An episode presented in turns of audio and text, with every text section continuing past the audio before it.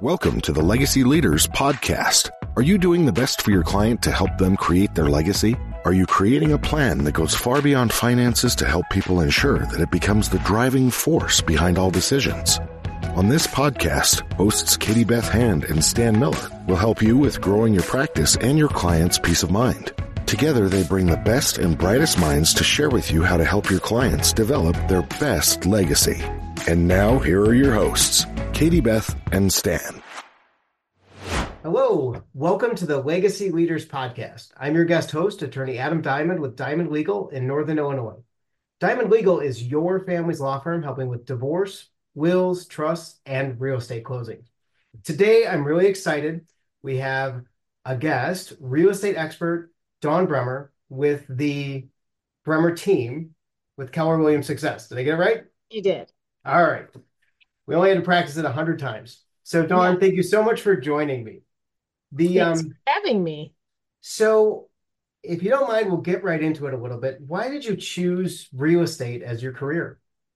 Actually, I chose it because my ex husband at the time did real estate. Um, I was a stay at home mom and I didn't really have any other kind of career to fall back on.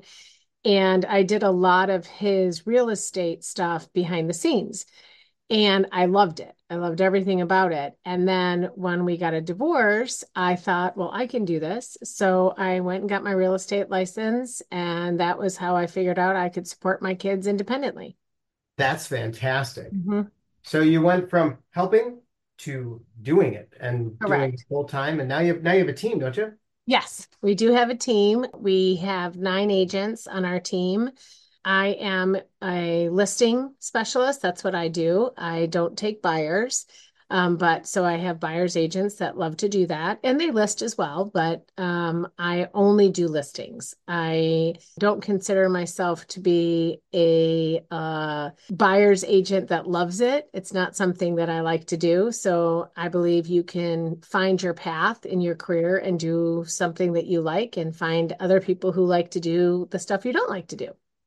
That's awesome. And that's a huge value add for clients because if you're just focused on listing and making sure someone's house gets sold, you're not distracted by showing one person 800 houses, but you have someone that's really excited to do that on your team. Right. And it helps me to focus directly on just their listing. And I don't have to worry about that dual agency, even though it's considered dual agency because my agents are on my team. I personally don't do dual agency. I won't represent both the buyer and seller. I will have somebody else on my team represent the buyer. So it does keep that uh, muddled space available to not be uh, included in my team. Whereas a single agent, you have to represent both the buyers and the sellers or find somebody to do that. And that probably gets really confusing for the it client. Does. It does. But I mean, like we just came from a listing appointment and that's exactly what I stated to her is, you know, I'm only here to focus on your listing. You don't have to worry about me going to take care of the buyers. I only am focusing on selling your home that's really an awesome philosophy. It really is. So you told me a little bit about your story of how you ended up in real estate. Was there anyone that really influenced your journey into real estate or through real estate? Any um, mentors? Um, actually, or... yeah. When my ex-husband was with uh, his real estate company, he was with Remax, mm-hmm. and there was a great lady. Uh, I don't even know if she still does real estate, but her name was Joan Daley, and she was older agent who just I will never forget why I liked her is the first thing she said to my ex-husband was nobody buys real estate from an agent with facial hair so shave your face and he had a goatee that I hated. And so he shaved it. And I thought wow if she has the ability to get him to shave that ugly thing off his face then she must be really smart. And so she just took a liking to me. And she kind of told me what to do and what not to do and what to focus on. And the best advice she ever gave me was is when you can understand how to properly price a house, then you can sell a house. But when agents don't properly price houses, they're doomed from the beginning. And so she taught me the correct way to price a house. And that was really a great gift. And now I teach classes on how to properly price houses.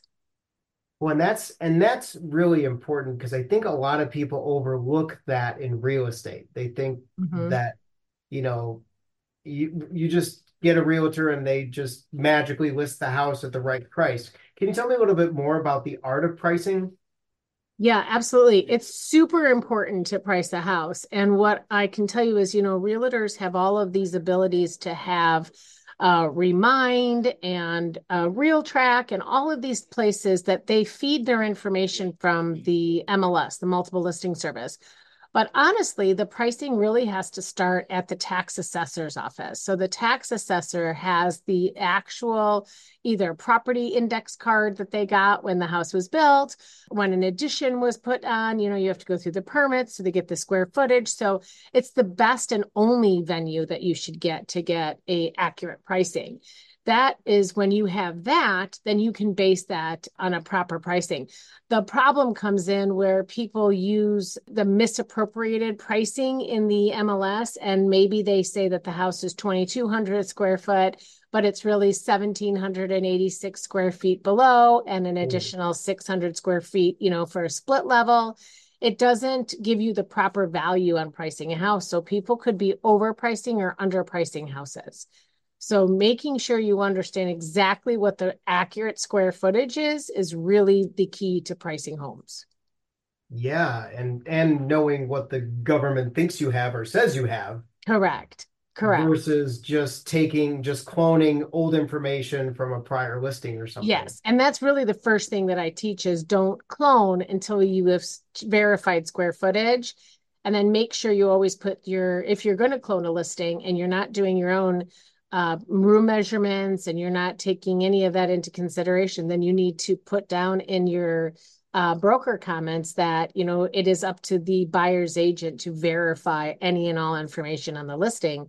Otherwise, you're giving false information.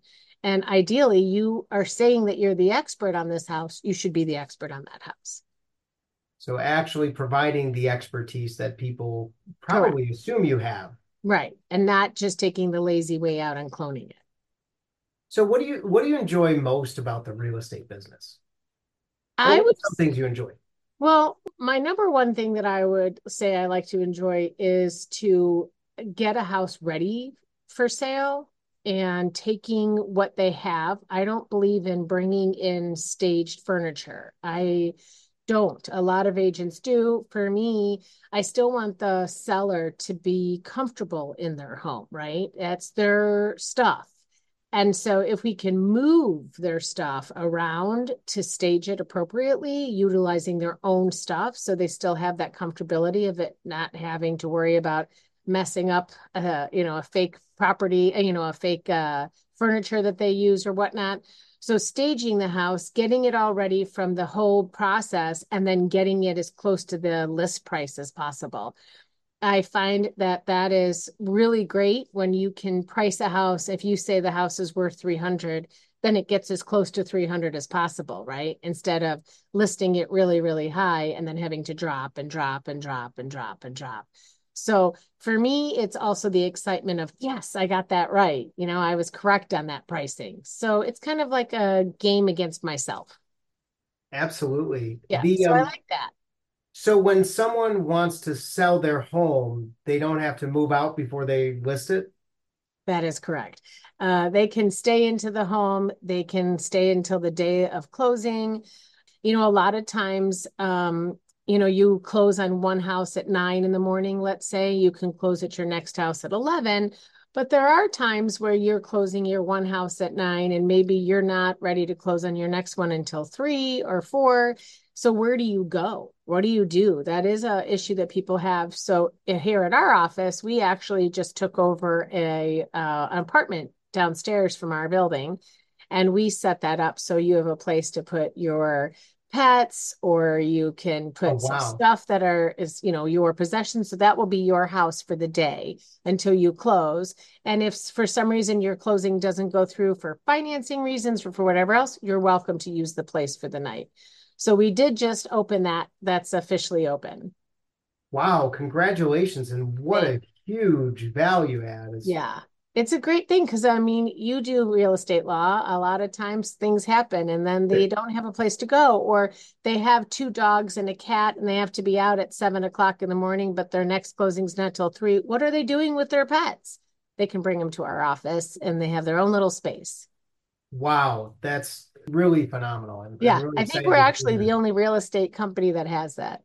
I was going to say I, have never heard of that, but you're a bit of an am- animal lover, from what I've heard. I am. We do. We do a lot of dog events here. I have three dogs myself, big dogs. Uh, they outweigh me.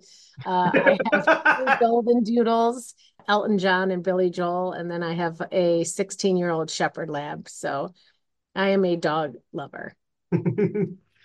but um, wow, that's that's so that's really awesome how you've integrated your your love of pets and dogs, but also created a huge opportunity for clients for one of the most stressful situations they they face mm-hmm. where you got the you know the moving truck and the title company parking yeah. lot. We have all of that. And then on top of that we also have a free personal concierge service. So what that means is you have your gas electric cable water trash all of that.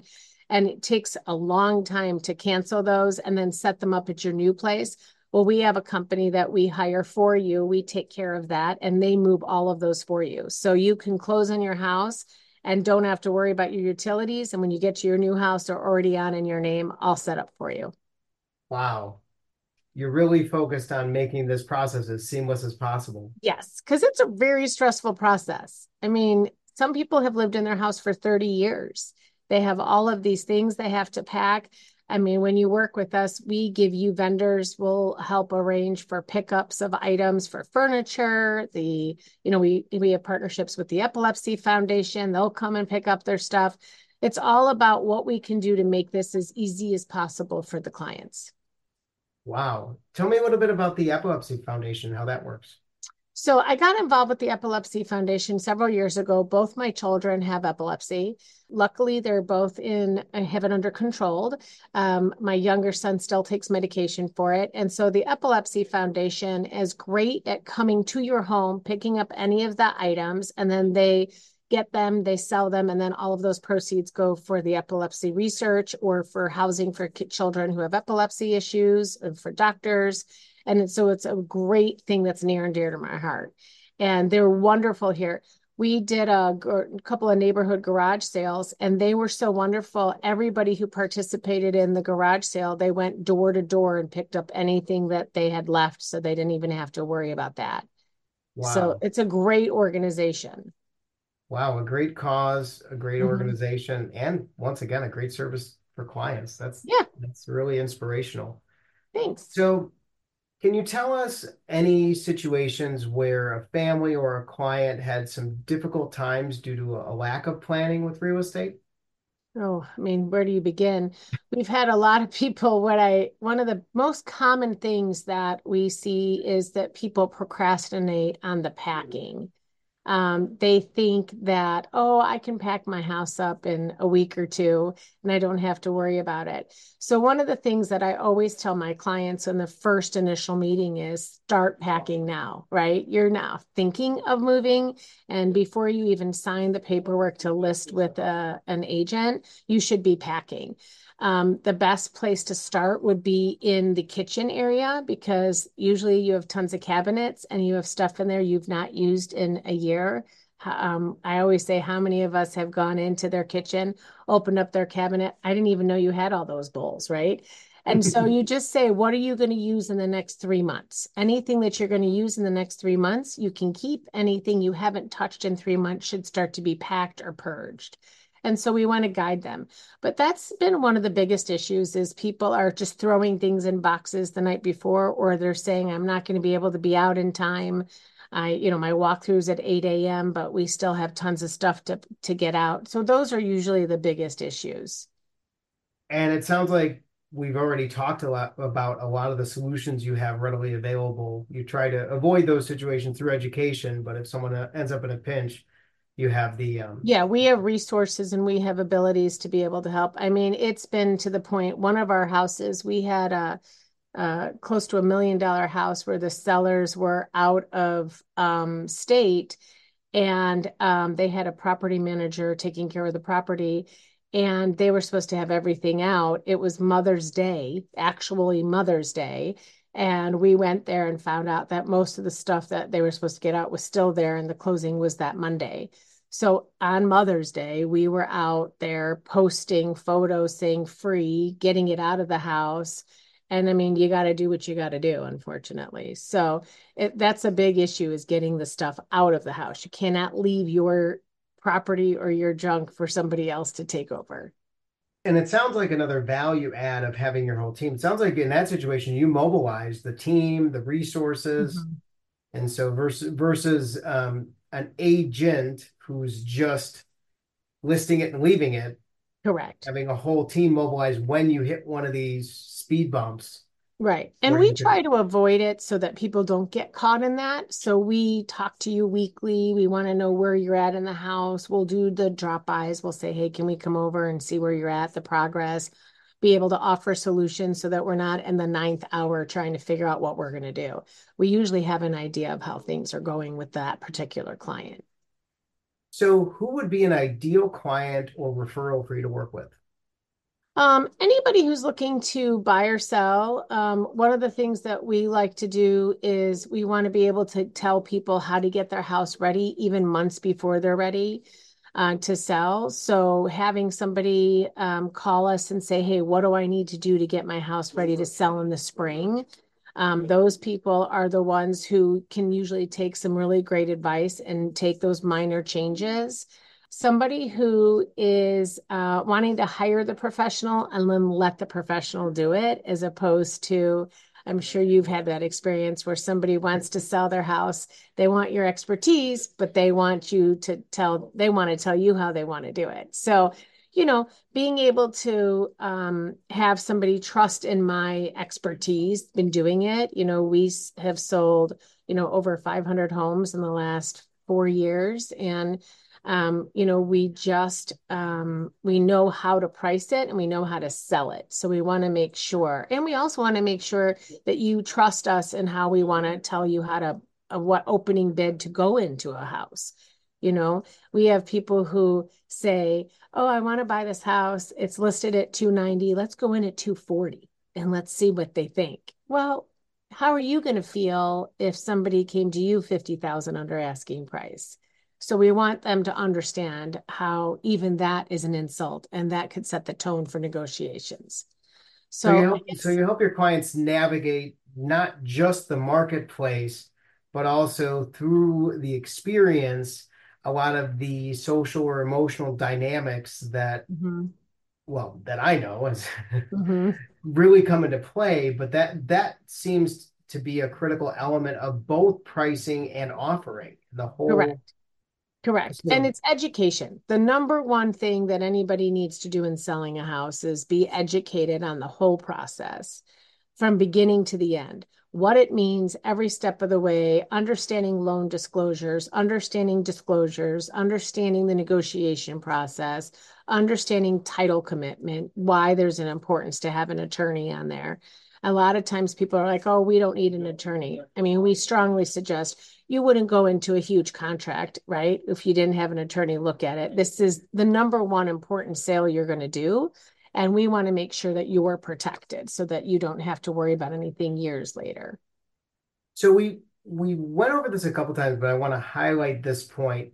The so when someone is thinking about selling their home, do they need to get it perfect and do all the home improvement projects they've always wanted to do before they talk to a realtor? No, no. And it's, you know, I just, I differ from a lot of other agents in the way that I discuss this.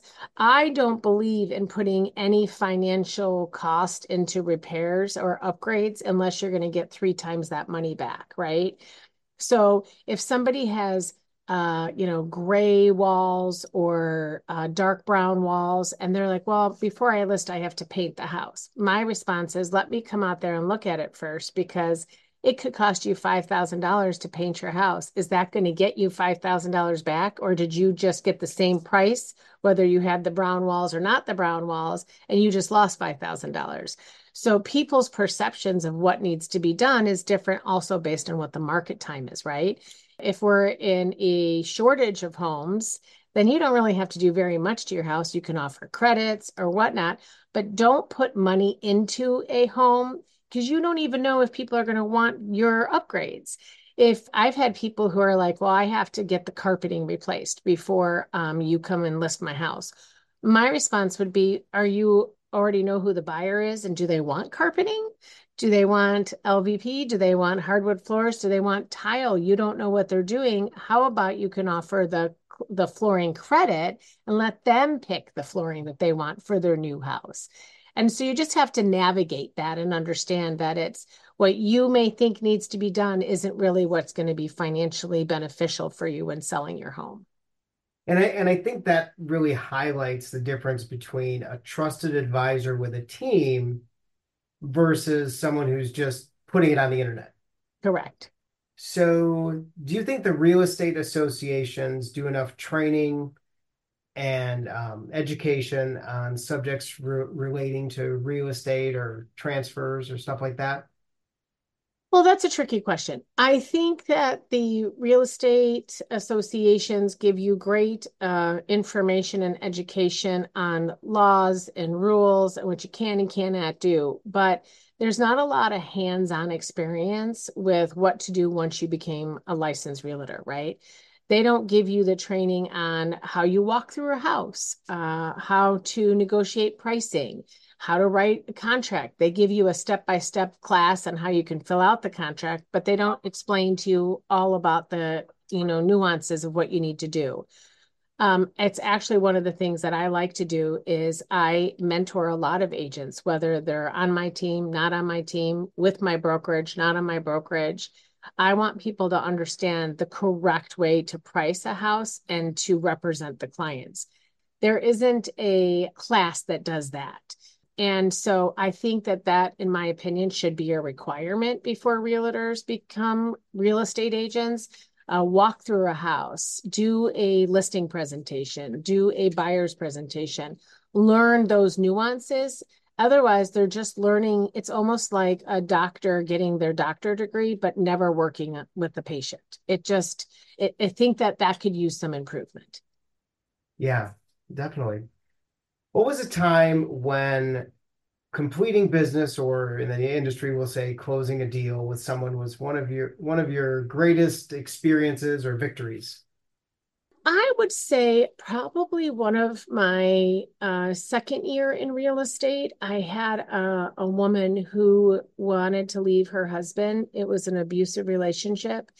And she was working part-time and didn't think that she could afford to buy a house by herself and I connected her with one of my trusted loan officers who actually gave her a plan that within, I think, less than four months' time, she was able to qualify for a loan by a few adjustments that she had done.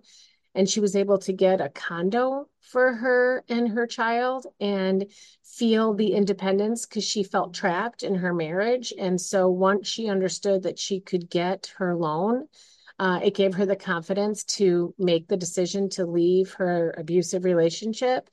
And it worked out great. She was, I think she bought and sold within seven weeks and closed. Wow. and uh, has then gone on and now she has taken the medical exam and she's actually doing um, therapy and she's a therapist and it's great i think it's wonderful and she helps other children uh, other women of domestic abuse so that was wow. probably my biggest one that I think was really cool. Uh, yeah. Wow. It's just, mm-hmm. I bet you, I bet you you could take up a couple hours talking about the stories of the. Oh, there's so many stories. I mean, I've had, we've had weird stories. We have had weird things. I probably have had more experiences with selling houses that were haunted or selling houses where people had passed away or one of my craziest stories is I had a client that had a house that she was trying to sell because she had foster children and she wanted to give foster children the money and she needed to sell the house and she had a couple of other realtors they couldn't get it done. And we did a few things to the house we got the house sold and the day that we got it sold she I she had to actually come to my house my my own personal house to sign the contract. She came to my house, she sat in my living room and was just glowing about how excited she was that she'd been just wanting this, she wanted to move, but most importantly, she really wanted to give this money to those foster children so that they could buy some houses. And she said, I'm going to go. I, you can't tell you the relief you've given me. I mm-hmm. worry every night. I'm going to go home. I'm going to sleep like a baby and I'm super excited. So she signed the contract. She went home. She passed away in her sleep that oh. night. It was the craziest thing I had ever experienced.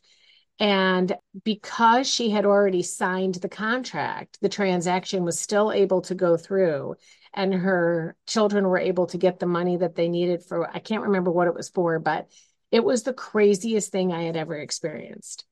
It was wow. so crazy, but still yeah. closed. And she, I mean, and her family was like, she was so happy. She was, she died happy. You gave her the best gift. I was like, okay. But so that's one of my weirder stories. Yeah. yeah. I would say that immeasurable relief and just yes. uh, knowing you have the right team in place. Wow. It's really crazy. So we've had a lot of weird things happen. Any any funny stories come to mind? Well, we had a haunted house that I Ooh. swear was haunted. Uh, it was a house in Crystal Lake that was um, built in the, I think, late 1800s. And uh, some friends of mine had bought it and then they wanted to sell it. They were getting a divorce and they wanted to sell it. And we had gone to the house and there was a rumor that it was haunted and they had said it was haunted, but, you know, we didn't believe them. And we had gone to this open house and um, a cabinet was open in the kitchen that was definitely not open when we got there. We closed the cabinet and then somebody was by the front door. We heard the screen door close, but there was mm-hmm. nobody at the front door. We went to go look at the front door. We came back and the another cabinet door was open. Oh. And we were like, okay, this house is crazy haunted. Uh, two of the agents left. But it turned out that the house was originally built in the 1800s and then it was moved. It was a uh, pastor's house.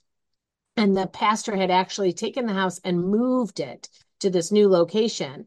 And it was like in the paper that this house had been haunted and that for like several people had said it was a haunted house. So that was really scary. And then um, we advertised it as you know spiritual house and somebody bought it because they wanted a house that was haunted. It was really funny. Wow. it's, it's on walk up that's all i'll tell you. You'll find it i'm sure. That is really cool how you turned that potentially potential negative mm-hmm. into a positive. You got to be creative right? There's a house out there for everybody. Everybody has their own little things. So you never know what you find. You go through a house and we can immediately tell you if a buyer's going to like it or not and if they're if it's an eccentric house, you got to find that eccentric buyer. So a lot of it is so there's a lot more to it than just putting stuff online. It's yes. about connecting yes. these things. Yes, anybody who thinks that selling a house is literally just putting it in the MLS, and I'm not going to say that that doesn't happen. I I would be lying to you if I didn't say that sometimes uh, that you can put you know just put a house in the MLS and the house will sell. It will. It will, especially depending if there's a market, right? If there's a shortage, like you know during COVID, there couldn't keep the houses on the market. You would put a house on the market and it would sell. So I would be lying if I didn't say sometimes it's as easy as doing that. But normally it's a whole plan. It's weeks of prepping for the house, it's getting the house ready, it's advertising the house, it's networking the house, it's showcasing the house, it's all of that. And having buyers that you call um, and saying, hey, we found a house for you. Um, you know, we also do the opposite. We have clients who are looking for a needle in a haystack, right? They want a specific neighborhood. It has to be a specific house. It has to have these that we're not moving.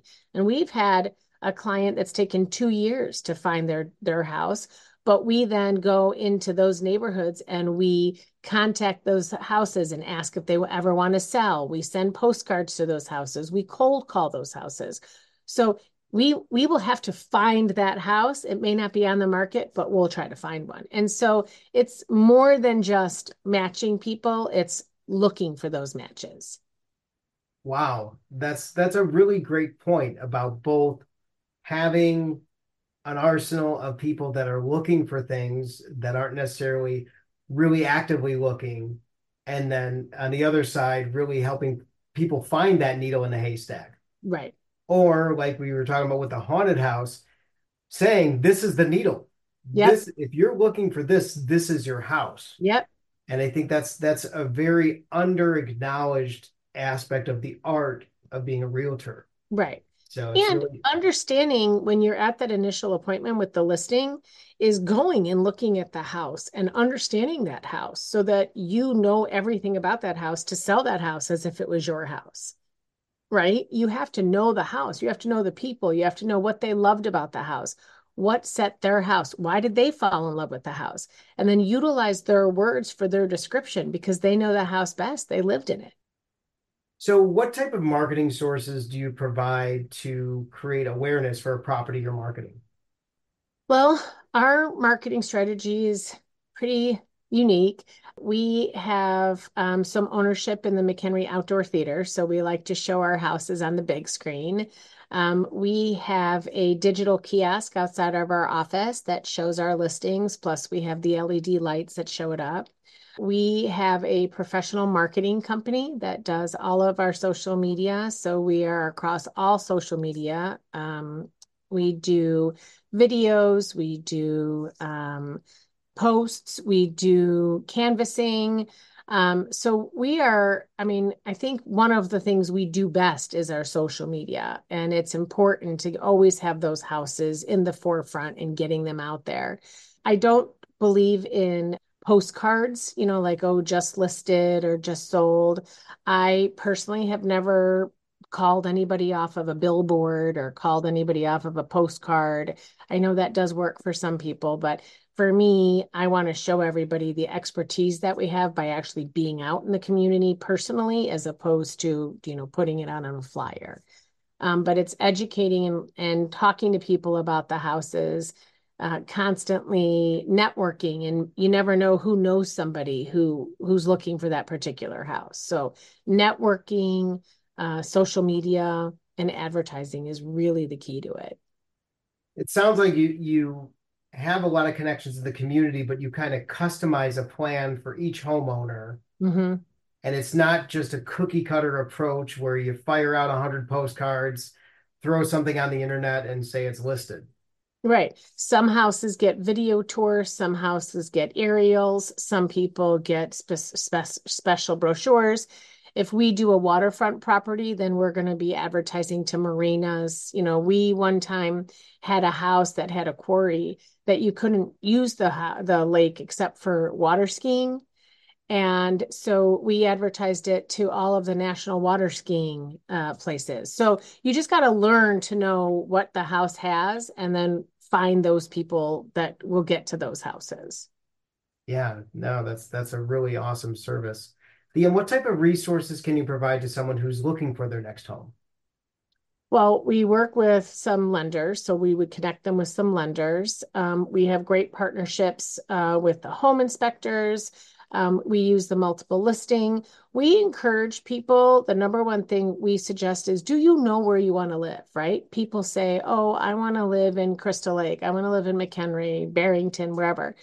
Do you know what neighborhood? Oh, not really. Drive around the neighborhood, go around, look at the places. Do you want to be by this side of town, this side of town?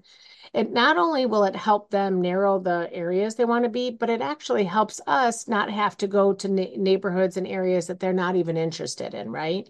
So we thoroughly encourage people to go get to know the areas that they want to be in and then tell us where you want to be and then let us focus on those areas for you. So, you know, that we put everybody on searches and ultimately getting to know the client. I think when you know the client, you know exactly what they're looking for. So we get to know our clients in a really personal, deep level. That's that's huge. And that's that's so it's a lot more, it's not a transactional relationship at all in no. terms of helping someone find a home. No, I actually became an ordained minister to marry clients. I actually became such close friends with clients that they asked me to marry them, and I became an ordained minister and married them. That is fantastic. I yeah. didn't know that. Yes, the, I um, actually have married two of my clients so far. That is awesome. But yeah. it just goes to show how how much there is to this and how personal a home is. Yes.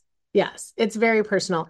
And we like to keep track of our clients and see where they're at. We have clients that we met them um, and they were selling their townhouse. Uh, they were pregnant when we met them and they needed to move because they were outgrowing this small townhouse. And they wanted a bigger house.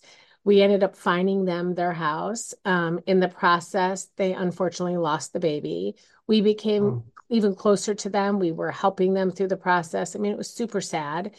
And they ended up closing on the house. They've since had a baby. They come to all of our events we are in love with the baby. We get to see the mm-hmm. baby, you know, they bring them in all the time. So you just get really to know your clients and get to grow with them. I mean, we help them. And now that house is, you know, went from sadness to now they have a baby and they're going to have another baby. And we want to know how it goes throughout the years. I want to see how the baby goes. I want to know how many kids they have. And so we we have a lot of events to keep in connection with our clients. So that's really what we like to do. The phrase trusted advisor is used often, something a lot of us professionals aspire to be. What is what does a trusted advisor mean to you in terms of real estate? Um, I think a trusted advisor would be somebody who's not in it just to focus on what they're going to make out of it, but to focus on how we can support the clients through the beginning, through the end, and then even for years afterwards, right? I strive to be a trusted resource for my clients. And that's why I surround myself with the best of the best in the industry, right? The best of the attorneys, the best home inspectors, the best movers, the best financial advisors, anything that they could use. I want to be that trusted advisor for them so that when I give them a referral or they call and ask me, who do you know that they trust that I'm going to give them somebody who has the same core values and beliefs that I do? And that is really important to me. And I think in in order to become somebody's trusted advisor, you need to really prove that the people you surround yourself speak the same as you. That's really amazing. Dawn, how can people find you? So we're pretty easy to find. They can call me at 847 456 6334. I suggest they follow us on Facebook. We're the Bremer Team Keller Williams Success. We have tons of events, tons of free giveaways, and tons of uh, contests. Um, and of course, our website, which is bremerteam.com. Awesome. Well, thank you so much, Dawn, and to all the listeners, thank you for listening. This has been the Legacy Leaders Podcast with your guest host, Adam Diamond, and my guest today, Dawn Bremer. For more information on her team, you can visit her website, and we'll provide links for all this in the show notes. Thanks again, Dawn, for joining me. Thanks, Adam. You've been listening to the Legacy Leaders Podcast with Katie Beth Hand and Stan Miller. For more information on them and the show, please visit pinnaclelegacylaw.com. If you like what you've learned today, do share the program with your friends and subscribe wherever podcasts are found.